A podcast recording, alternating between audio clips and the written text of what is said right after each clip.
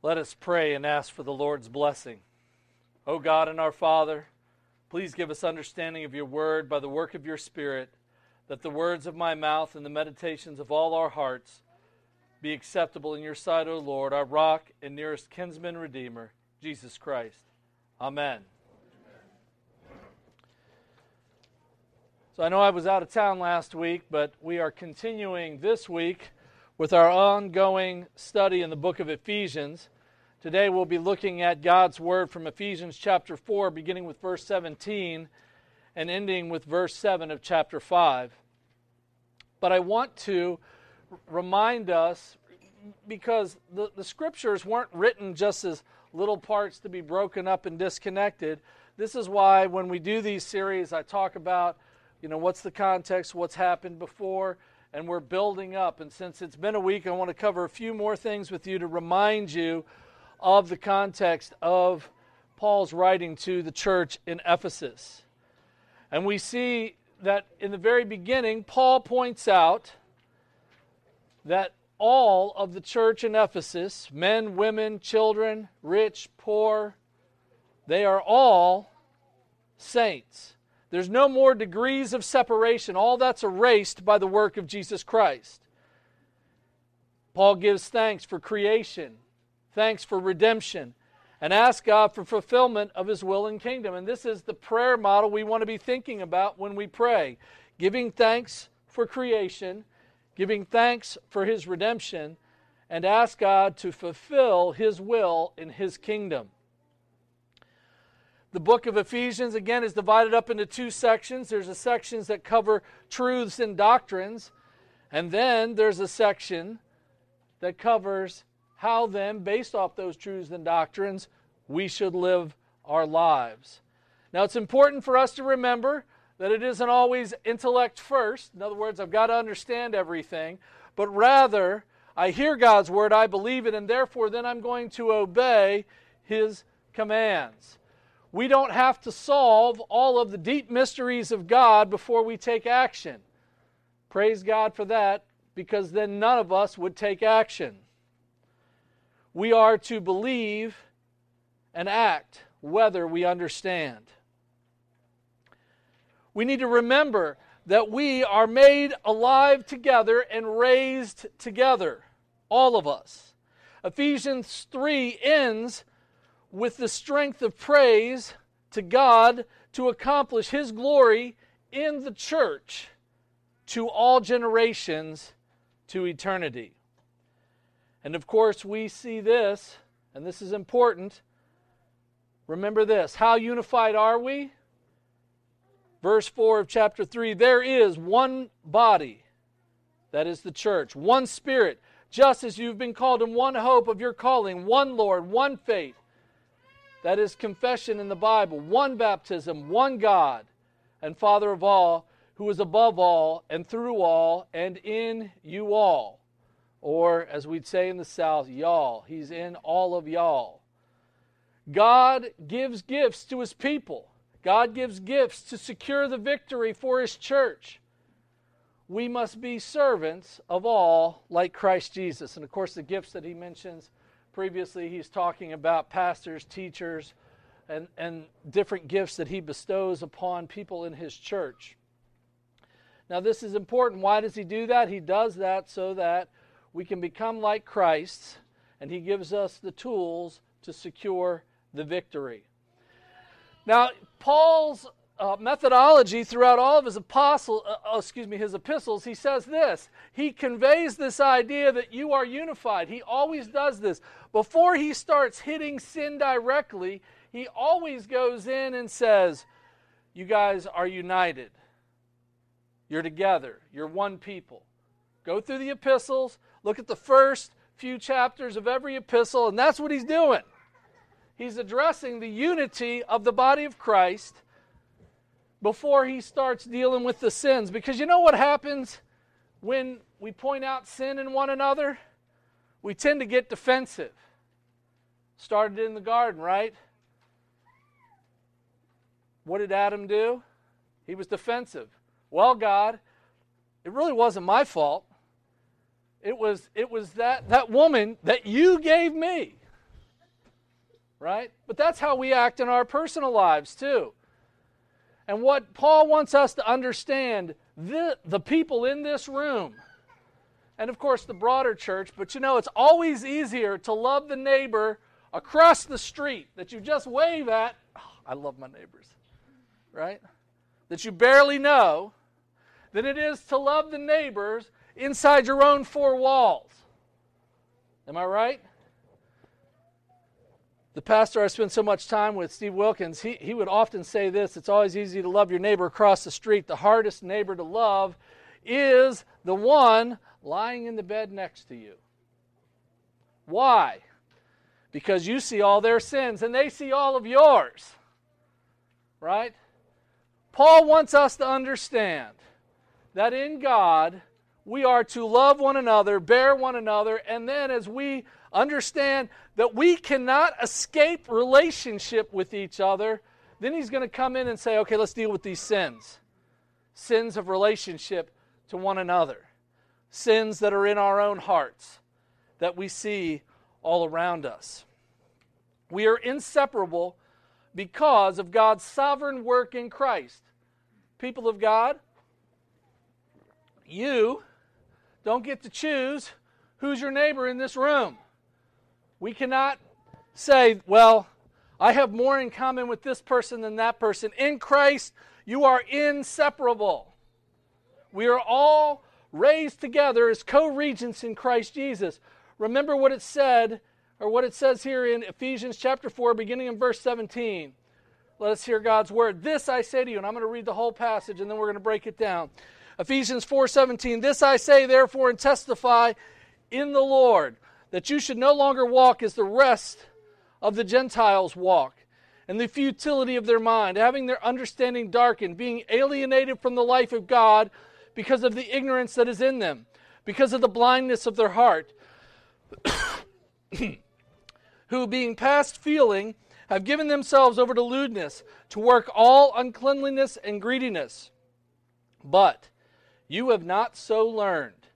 If indeed you have heard him and have been taught by him, as the truth is in Jesus, that you put off concerning your former conduct the old man which grows corrupt according to the deceitful lusts, and be renewed in the spirit of your mind.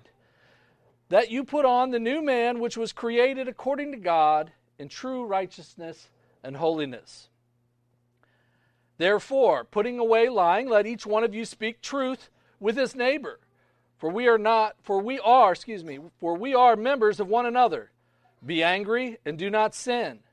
Do not let the sun go down on your wrath, nor give place a place to the devil. Let him who stole steal no longer, but rather let him labor, working with his hands what is good, that he may have something to give him who has a need. Let no corrupt word proceed out of your mouth, but what is good for necessary edification, that it may impart grace to the hearers. And do not grieve the Holy Spirit of God, by whom you were all sealed for the day of redemption. Let all bitterness, wrath, anger, clamor, and evil speaking be put away from you, with all malice. And be kind to one another, tenderhearted, forgiving one another, even as God in Christ forgave you. Therefore, because of all that, be imitators of God as dear children and walk in love as Christ also has loved us and given himself for us, an offering and a sacrifice to God for a sweet smelling aroma. But fornication and all uncleanliness or covetousness, let it not even be named among you as is fitting for saints, neither filthiness, nor foolish talking, nor coarse jesting, which are not fitting, but rather giving thanks. For this you know that no fornicator, unclean person, nor covetous man who is an idolater has any inheritance in the kingdom of Christ and God. Let no one deceive you with empty words, for because of these things, the wrath of God comes upon the sons of disobedience. Therefore, do not be partakers with them. Now, I know this was a long passage, but it's all connected, and I want us to see this and understand again we are not able to be separated from one another. We are bound to one another. So, as we work through these things, as we consider these things from God's Word, we need to recognize what it is saying as we deal with one another in sin. So, as we break this down, we see in verse 17 it says, I say therefore, that is, consequently. Remember, because of all these things that he's already said, consequently, he says this, and he said that he testified in the world that you should no longer walk as the rest of the Gentiles walk. Now, in the book of Ephesians, Paul is very concerned about the walk. It comes up seven times in the book of Ephesians. So, how we conduct ourselves is of most importance. And it says, you, you should not no longer walk as the rest of the Gentiles walk and it says this in the futility of their mind. That is a useless emptiness and a lacking of vigor. Think about this now. The futility of the mind. Sometimes it's useless and emptiness. In other words, we got a form that looks like we're kind of acting like Christians and it's empty. Excuse me. But it is, in fact, also about lacking vigor. You know what one of the big challenges is in dealing with sin in our own lives and in the sin of our own children's lives and in the sin of the church around us? We're just lazy. We're just lazy. It says right here don't lack vigor in your mind. And of course, it's lacking vigor in understanding and rational. We've got to go after understanding God's word. Remember, it says in the Great Commission, teaching them to observe all that God has commanded right? We must go after it. And of course, it says that they have that they're excuse me, having their understanding darkened. It's covered in darkness. They're being alienated. They are being shut out from fellowship and intimacy. This is how those who don't believe in Jesus Christ walk. Their minds are darkened, their eyes are covered. And because of this, they are in a place of ignorance and they lack moral knowledge. Now, this is interesting. A lot of times we like to get moral outrage about the sins of the people in the world who don't know Christ. But we lack vigor when it comes to dealing with the lack of morals in the body of Christ. We are not to be that way. And they're in all of this because of the blindness. And it's interesting, when you look at this word blindness, it actually the understanding of it is in the Greek is that it's like having calluses over your eyes. Can you imagine that? That you're blind because you opened your eyes maybe during a sandstorm and it just put calluses all over them and wrecked your eyesight? Don't act in this way. And these calluses, this blindness, it's of their heart. This is this heart here, it's the fountain and seat of thoughts and passions, desires, appetites, affections. And of course, it was really interesting because it says they, they're in this way and they walk in this way. These are the people that are not in Christ, who, being past feeling, that is, they are no more able to feel pain. People of God, we cannot act this way. This is how those that don't have Christ act. They have given, that is, they have delivered themselves up to what? Lewdness. That's outrageous and shameless behavior. Behavior. And again, as the people of God, we look out there at the unbelief, the unbelieving people, and we say, look at how wicked they are, look at how bad they are. And we're always doing this, and we're not saying, what about my sin? what about the sin in the lives of the people around me? How am I going to address that? How do I do these things? And of course, he mentions that it brings, they, they do all of this, they work, they profit in unclean, uncleanliness, that is, unclean motives, and with all greediness. Again, we quickly look out there, we say, oh, yeah, we see that about the pagans. Absolutely. The scriptures teach us that outside the Spirit's work, we cannot understand the truth. Now, this is really important.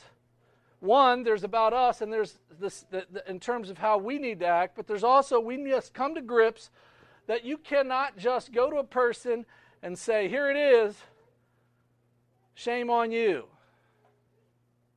unless the Spirit works, unless the Spirit opens their eyes, they cannot see. You must be praying. We must speak God's word and let the Spirit work. We don't have to convince people.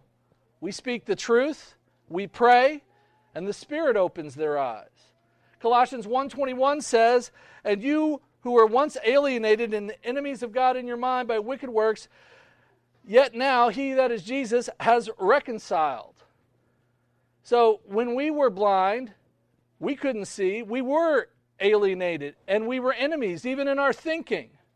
But now through the work of Jesus Christ we are reconciled. 1 Corinthians chapter 2 verse 13. These things we also speak not in words which man's wisdom teaches, us, but which the Holy Spirit teaches, comparing spiritual things with spiritual. But the natural man does not receive the things of the Spirit of God, for they are foolishness to him, nor can he know them, because they are spiritually discerned. So again, they cannot see unless the Spirit enables them. People of God, you don't stand or sit in that way any longer. And of course, we see it also in Romans chapter 1. We see this very thing. For since the creation of the world, his invisible attributes are clearly seen, being understood by the things that are made, even his external power and Godhead, so that they are without excuse. Because although they knew God, they did not glorify him as God, nor were they thankful, but became what? Futile in their thoughts, and their foolish hearts were darkened. Outside of the work of the Spirit, people cannot see. But you, however, are no longer in that state. I want us to hear this. This is a, a quote from a fellow pastor in the CREC, and he says this regarding these things Sin has severely affected our ability to reason and to discern right from wrong, and thus we are subject to all manner of errors and thought. We are apt to believe falsehood. We abound in errors of mental processing. We are prone to self deception and subject to a weakened understanding. We process the information around us in a self interested way, prejudicially closing our minds to truths that make us uncomfortable and opening our minds to lies that make us comfortable. We hold competing, contradictory ideas in our heads at the same time, unswayed by logic and blind to our inconsistencies. This is what it's like when you're not in Christ. And we are going to be told here in just a minute that we have to put off the old thinking and change the way that we think and we address things. This is important. This goes back to the Reformation. This goes back to confession of sin. This comes back to thinking about how we need to be reformed and renewed. Verse 20 of Ephesians 4 But now, that is, nevertheless, you have not so learned Christ. That is, you didn't learn Christ in darkness, but the Spirit opened your eyes to see.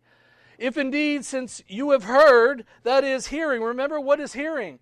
Hearing, our ears are the organs of submission. So when we hear Him, we're submitting ourselves to Him and have been taught by Him as the truth is in Jesus. And of course, we know from John 14, 6, Jesus said, I am the way, the truth, and the life. We can't know truth outside of Him. And He says this that you.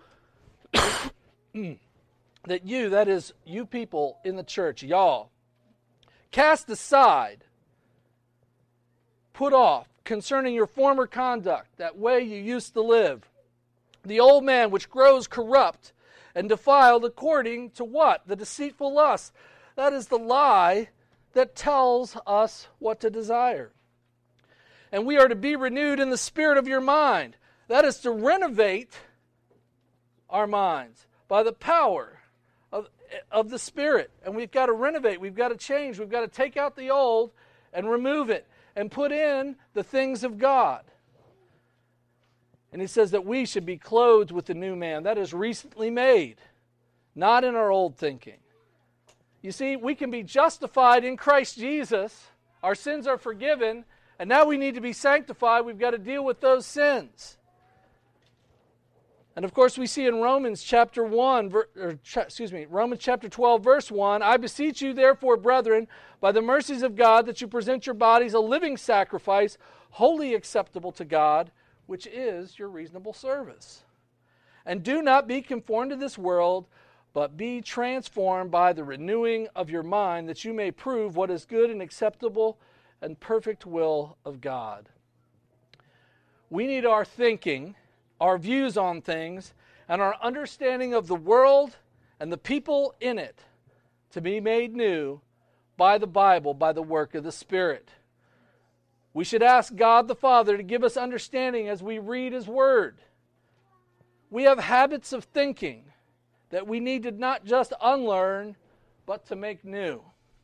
It's fascinating that at this point, that by the Spirit, Paul turns from having a new mind that, that becomes carried out by obeying the ten words.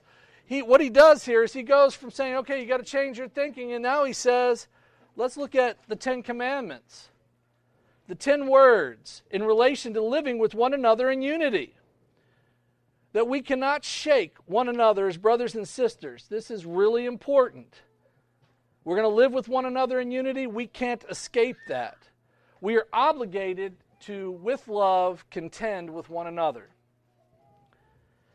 In Ephesians chapter 4, verses 25 through 27, we see the ninth commandment do not bear false witness. What does it say right there in the beginning? It says, Therefore, putting away lying, let each one of you speak truth with his neighbor. Now, this is a quote from Zechariah chapter 8, verse 16.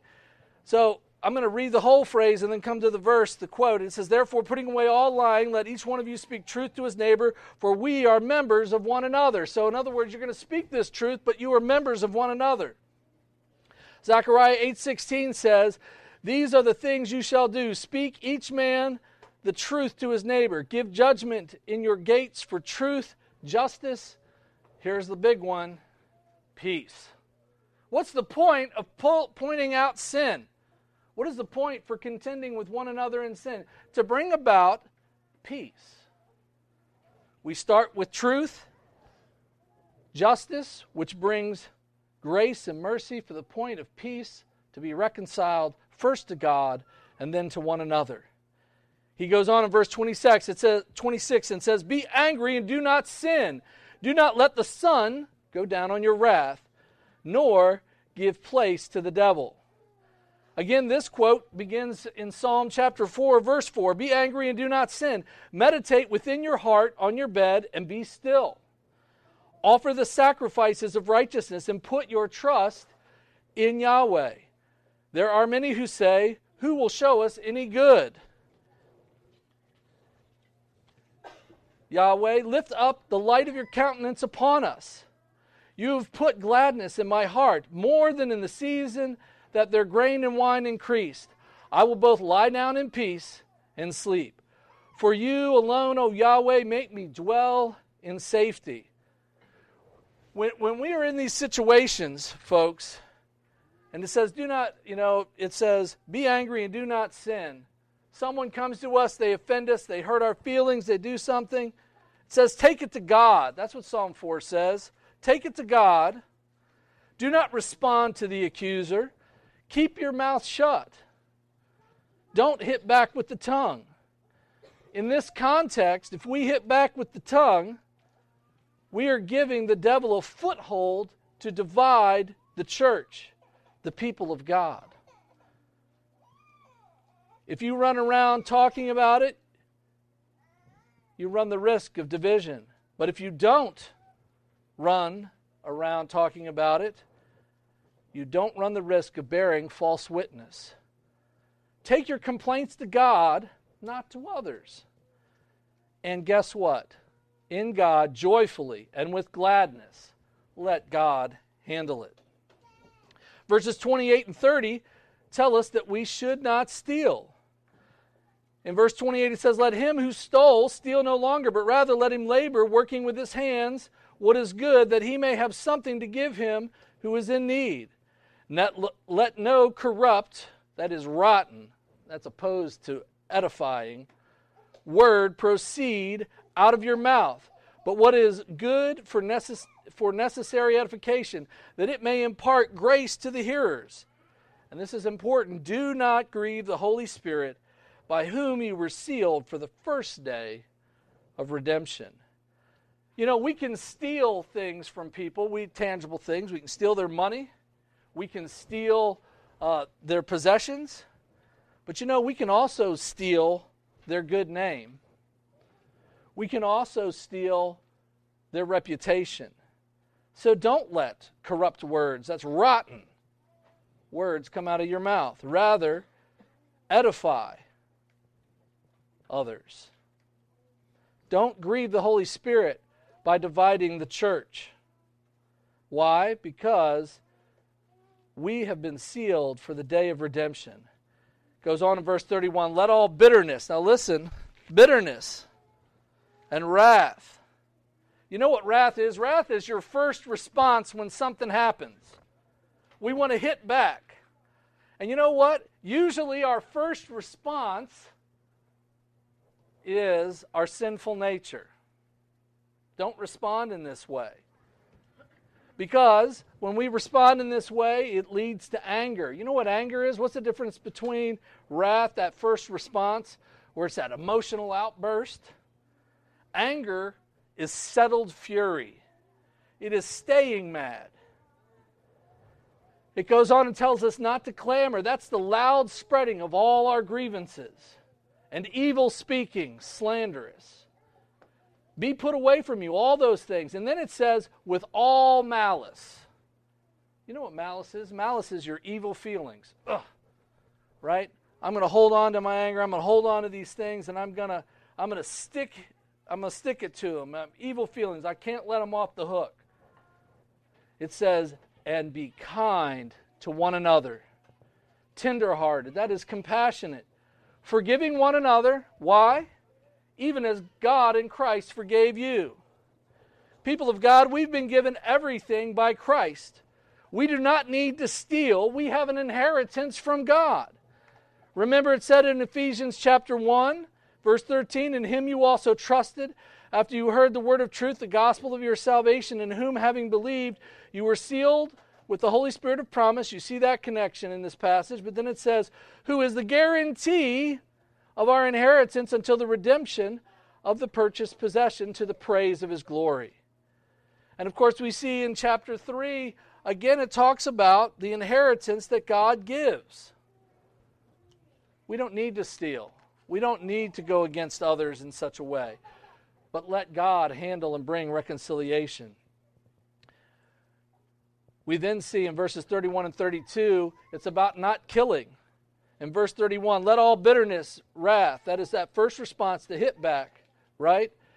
And then it says this that that in that anger, in that clamoring, in that speaking, in that malice, that evil feelings, it grows and grows and grows all the way to the point where those evil feelings cause us to want to get to a place where we want to take action against that person.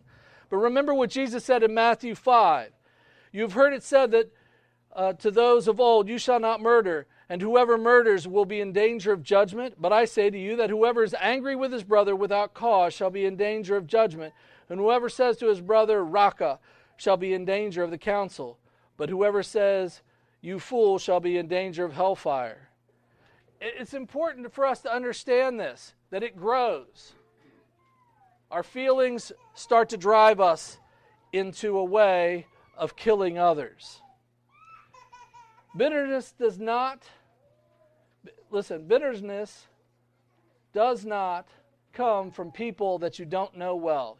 Nobody's bitter about what somebody you, you hardly even know says to you. No. It rather it comes from people that you know well, like spouses, children, or a close friend. Bitterness comes from those we have expectations of. Oh, they didn't do what I expected. They didn't hold up their end of the bargain. We get upset when someone does something that we don't expect. You can see this in Colossians 3:19 where it says husbands love your wives and do not be bitter with them. All of this goes on and comes to this place and I want to ask you this. How do you smell? And I don't mean like through your nose. We see in Ephesians 5, verse 1, therefore be imitators of God as dear children. And of course, we see Paul make these kinds of connections in 1 Corinthians 11 imitate me as I also imitate Christ. Hebrews 6:11 and we desire that each one of you show the same diligence to the full assurance of hope until the end that you do not become sluggish remember that's lazy but imitate those who through faith and patience inherit the promises listen he says be imitators of God as dear children and walk in love that's with affection and goodwill and benevolence and brotherly love as Christ has loved us and given himself for us an offering and a sacrifice to God for a sweet smelling aroma. We are to imitate Christ as he loved us. And he gave himself for us. And in doing so, he was a sacrifice to God and became a sweet smelling aroma to God. Do you stink in God's nostrils?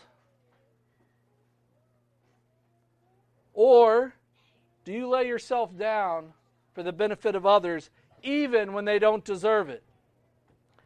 The way to deal with not killing others, that is to say, to behave with wrath and anger, slander and clamoring and malice, is to turn yourself into a sacrifice.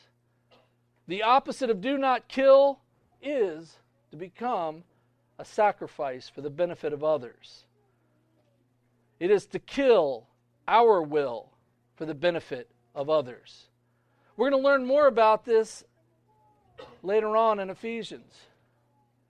In these first two, we see that the solutions to stealing is not just to not steal, but to work hard and be able to give to others.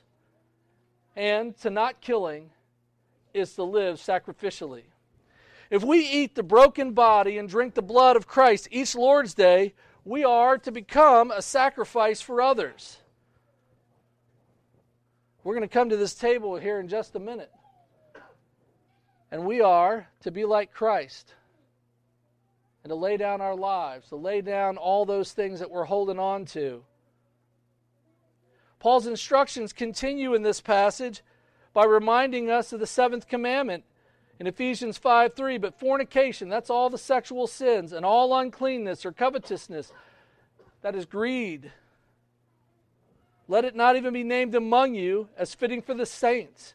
Neither filthiness nor foolish talking, that's babbling, coarse jesting, which is not fitting. And by the way, if you're not sure, if you need to evaluate your humor, ask this question Does this joke reinforce or tear down biblical standards? He says, Think about that. Instead, but rather give thanks. For this you know that no fornicator, fornicator, unclean person, nor covetous man who is an idolater has any inheritance in the kingdom of God. Remember, our inheritance is not what we're building, but it's coming from God. It's what God is giving us. Remember again in Ephesians 3 that we can't even comprehend what is the width and depth and height of the love of Christ, which passes knowledge, that you may be filled with the fullness of God, it says. Now to him who is able to do exceedingly abundantly and above all that we ask or to think according to the power that works in us. God has got so much for us, and we are always picking at everything else and everybody else instead of laying down our lives for them. Finally, he says this in verse 6 Let no one deceive you, that is, to cheat you or elude you by craft. With what? Empty and words devoid of truth. We're back to the second commandment, right? And then we see that we're not to take the Lord's name in vain. We're, we're, we're carrying it in emptiness. Don't, don't act like you're somebody. Don't act like you're holy. But lay down your life for others for their benefit. We see this in Exodus 20. You should not take the name of Yahweh your God in vain, for Yahweh will not hold him guiltless who takes his name in vain. This is a false piety without love. But remember, Christ loved us and took action. He didn't have false piety. He loved and obeyed God and he did all that he did for our benefit. Romans 5 8. But God demonstrated his love towards us while we were yet sinners. Christ died for us. And he goes on and continues in, in verse 6 of Ephesians 5. For because of these things, the wrath, that is the vengeance of God, comes upon the sons of disobedience. Those are people who are obstinate in opposition to the divine will. Now, Paul is talking to the church, and he says, You know, God's judgment, his vengeance is coming upon those in the church who are obstinate in opposition to God's will. Therefore, do not be partakers, that is, joined with them. God's call is simple love others in the same way that Christ loved us. We do this by confessing our sins to God and then learning and living according to His Word. It's as simple as that. Let us pray. Our God and Father, by the grace bestowed upon us by your Son, Jesus Christ, we implore your grace and protection for the ensuing week. Keep us as temperate in all things and diligent in our several callings. Grant us patience under our afflictions. Give us grace to be just and upright in all our dealings, quiet and peaceable, full of compassion, ready to do good to all men according to our abilities and opportunities. Direct us in all our ways, defend us from all adversities, and be graciously pleased to take us and all who are dear to us under your fatherly care and protection.